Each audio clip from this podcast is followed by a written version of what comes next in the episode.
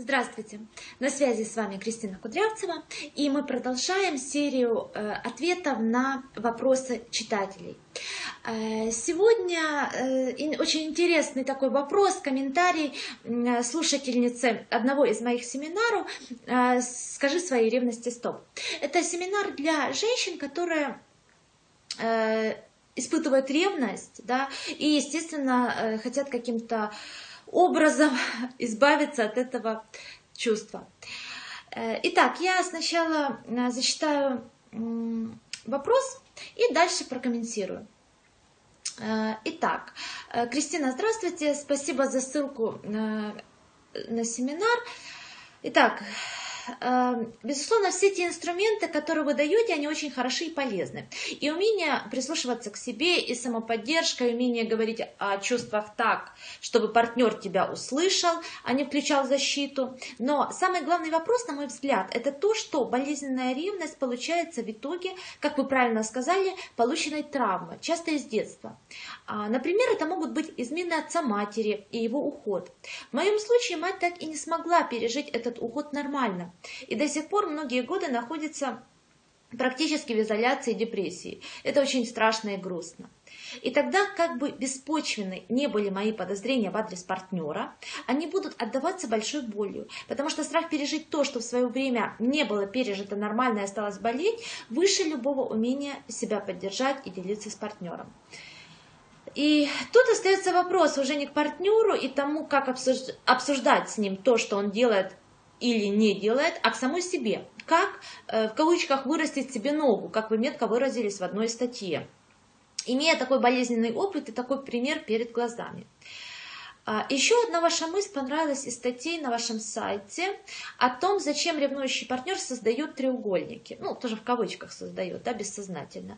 Для себя я открыла мысль о том, что это, чтобы каждый раз, создав ситуацию ревности, получить от партнера доказательство того, что я лучше тех женщин, на которых он смотрел, с которыми общался и вообще лучше всех. И тогда наступает, фух, доказала себе еще раз, молодец. Поэтому я бы резюмировала свой отзыв о семинаре так. Это то, с чего стоит начать. Но следующим шагом а, должна идти работа по исследованию себя, причин своих реакций и изменению своих паттернов, конечно, в компании психолога. Спасибо за ваши статьи и вашу работу. А, и как по скриптум, а, еще меня удивила ваша мысль о том, что ревность не бывает беспочвенной. А, мне кажется, бывает, по крайней мере у меня. Я могу, например, ревновать мужа к тому, что он говорит, что ему нравится внимание женщин. Но ведь это естественная часть любого человека, у которого есть самолюбие. Мне тоже нравится внимание других мужчин и даже их флирт, но это не значит, что моему мужу нужно меня ревновать или что внимание этих мужчин важнее для меня, чем его внимание. Вот такой э, вопрос, размышление, но мне кажется, он очень интересным, и поэтому я здесь тоже, ну, как-то вот какие-то пункты прокомментирую, дополню, и э, надеюсь, э, вам, мои слушатели, зрители, это будет полезно, и какие-то вещи вы сможете для себя узнать в своей личной истории и тоже воспользоваться какими-то комментариями, да, какой-то обратной связью, которую я даю читательнице. Итак, во-первых, да, э, я согласна с тем, что любой семинар, мастер-класс и так далее, он, как правило, дает какие-то первые шаги, да, э, какую-то такую вот инструкцию, как делать. Иногда этого бывает достаточно, да, вот я вижу э, в работе со своими клиентами, да, что иногда какие-то э, простые элементарные советы по э, такой какой-то контактной коммуникации, да, о том, как как разговаривать, чтобы тебя услышали, как слышать другого и так далее, они реально делают переворот в семейной жизни, да, в отношениях, ну, в любых коммуникациях. Вот. Но чаще этого не происходит. Не происходит потому, что есть какая-то травма, да, которая, собственно говоря, и влияет на появление э, сильных негативных чувств в отношениях, в том числе и ревности. И, э, к сожалению, работа с травмой – это работа, которая не может быть э, проведена по какой-то инструкции. Такой инструкции быть априори не может. Да? То есть это вот ну, просто то, чего не бывает. Почему? Потому что травма всегда нанесена в отношениях. Да? Травма всегда случается в отношениях. И лечится она, соответственно, тоже отношениями. Просто тем, что в отношениях человек получает другой опыт. Не травматичный, а опыт принятия, опыт стабильности партнера, опыт э, возможности доверять и опыт того, что его доверие оправдывается, а не наоборот. И тогда через получение нового опыта исцеляется травма и, э, собственно говоря, решаются э, те проблемы, которые возникали в отношениях, в том числе и проблема ревности. Э, и когда мы работаем с ревностью и с травмой, на первых порах особенно, какие-то проговаривания с партнером, да, вот то, что рекомендуют все психологи, я в том числе, это может не работать. По какой причине? Вот когда мы в состоянии травмы, там нет нашего я, да, вот нашей личности там нет. А нет я, нет понимания своих потребностей, своих э, желаний, э, своих каких-то обид, вот что меня обижает, что я хочу по-другому, да, то есть вот этой структуры там нет, там есть только чувство, такой вот хаос из чувств, причем там боль, боль, боль бесконечная и еще агрессия, да, вот ядро травмы. И когда мы из этого состояния э, пытаемся как-то проговаривать, да, вот что мы чувствуем, мы всего лишь выливаем друг на друга вот этот весь большой, не знаю, э, большой объем боли, все. И ничего конструктивного не получается, естественно. И, э, и поэтому я всегда советую, да, прежде, перед разговором, э, прописать для себя – Э, ваши какие-то претензии, то, что вас не устраивает, как бы вы хотели, чтобы это было, да, э, и так далее. То есть вот это вот прописывание для себя, оно уже имеет терапевтический эффект, и оно структурирует немножечко вот этот вот хаос внутренний. Вот. И тогда диалог с большей вероятностью может получиться. И что касается вот истории непосредственно читательницы, да, Эм, здесь травма, травма состоит в слиянии с маминой болью, да? То есть в слиянии с мамиными переживаниями, с маминой историей. И вот, э, ну, как бы, э, эта девушка, она об этом и пишет что э, я видела, как это было у мамы, как папа изменил, ушел, и мама до конца жизни не смогла восстановиться. Да? А, и вот то, что человек это осознает, это уже важный первый шаг, такой хороший, да. И я бы здесь хотела остановиться немножечко более подробно на вот этом вот моменте, когда мы сливаемся с переживаниями, состраданием родителей. Ну, и других людей, да, но все, все же первый опыт э, это э, то, что происходит в отношениях с родителями. Маленький ребенок, он не проводит границу между я и другой, да, в данном случае между я и родитель.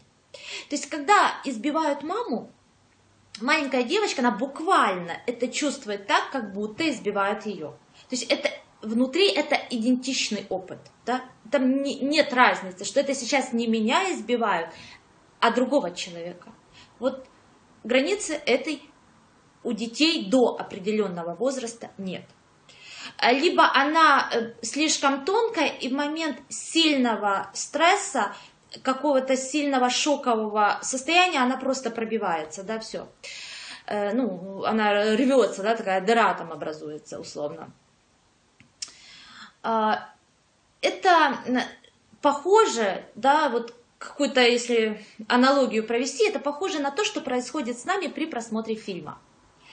Э, мы можем в какой-то момент очень сильно включиться, идентифицироваться с каким-то героем и переживать ну, достаточно остро чувствовать то, что переживает он по сюжету фильма. Но э, если у нас все хорошо с психикой, да, мы условно будем говорить здорово, мы э, всегда внутри сохраняем осознание, ну вот где-то на каком-то уровне, что это всего лишь фильм. Э, это всего лишь то, что происходит с героем фильма, а не со мной. Да? И вот она, вот эта вот граница. Э, и повторюсь, у детей этого пока нет. И вот невозможно отделить, где мамины переживания, да, то, что случается с мамой, а где то, что случается со мной. Вот э, представьте себе, что вы посмотрели фильм, где, ну, к примеру, там вот женщину насилуют, да, вот такой тяжелый, страшный фильм. Но вы можете очень сильно сопереживать этой героине, да, вы можете чувствовать весь этот ужас, как это, ну, как это ужасно и так далее. Но вы выходите из зала кинотеатра, и вы возвращаетесь в реальность, да, вы точно так же едете домой, вы знакомитесь с мужчинами нормально, да, вы занимаетесь сексом нормально, все все продолжается так, как было до этого фильма. Да? да, вы там посидели по переживанию, вышли и вернулись в свою реальность, в свой опыт, в то, что было с вами. Да? А теперь представьте такую ситуацию, что а, вот произошло слияние, да, то есть перепутался ваш опыт и опыт вот этой героини, да, э, как будто бы то, что произошло с ней, произошло с вами. И вот как тогда вы ведете себя, когда вы ходите из кинотеатра? Наверное, вами будет руководить страх. Страх повторения вот этого ужаса. Да? И как тогда вы будете реагировать на попытки мужчин познакомиться с вами, к примеру, или на, э, ну, на, на тот же секс, да, и ну, на какие-то вещи, которые связаны с тем, что произошло, да, вот, ну, с героиней вот этой, да. Э, то есть просто сейчас попробуйте себе, ну вот в голове как-то это смоделировать, да, потому что это такая вот модель слияния того, что происходит в детстве. Да? А, и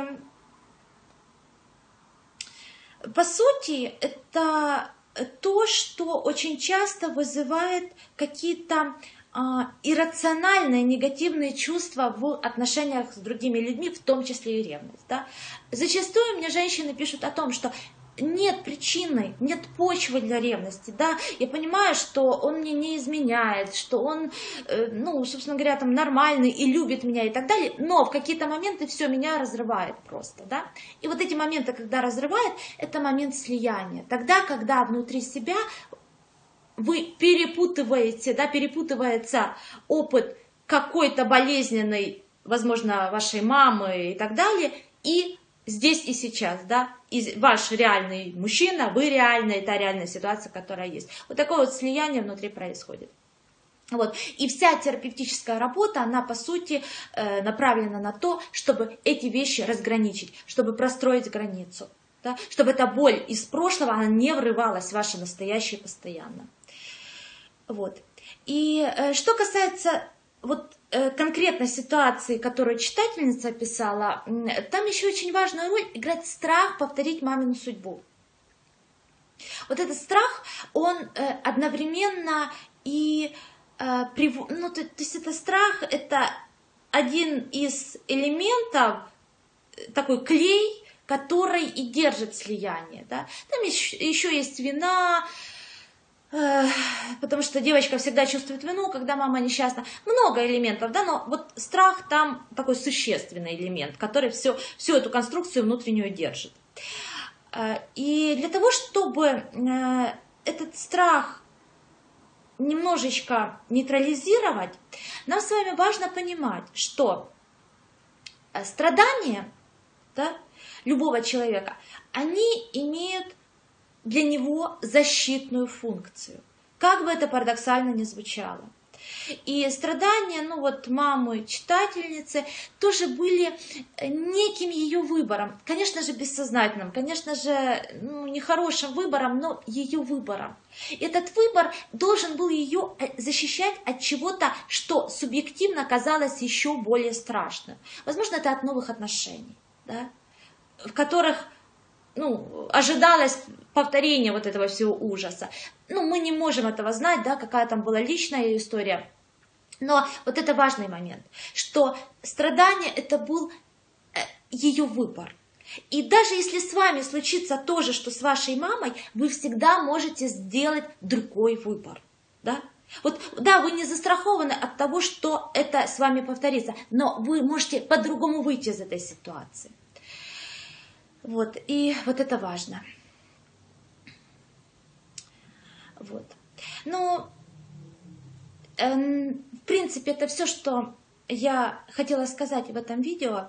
А, буду рада вашим комментариям, вопросам, э, э, вашим историям, да, вы можете писать мне на email, он есть под видео в описании, э, и давайте будем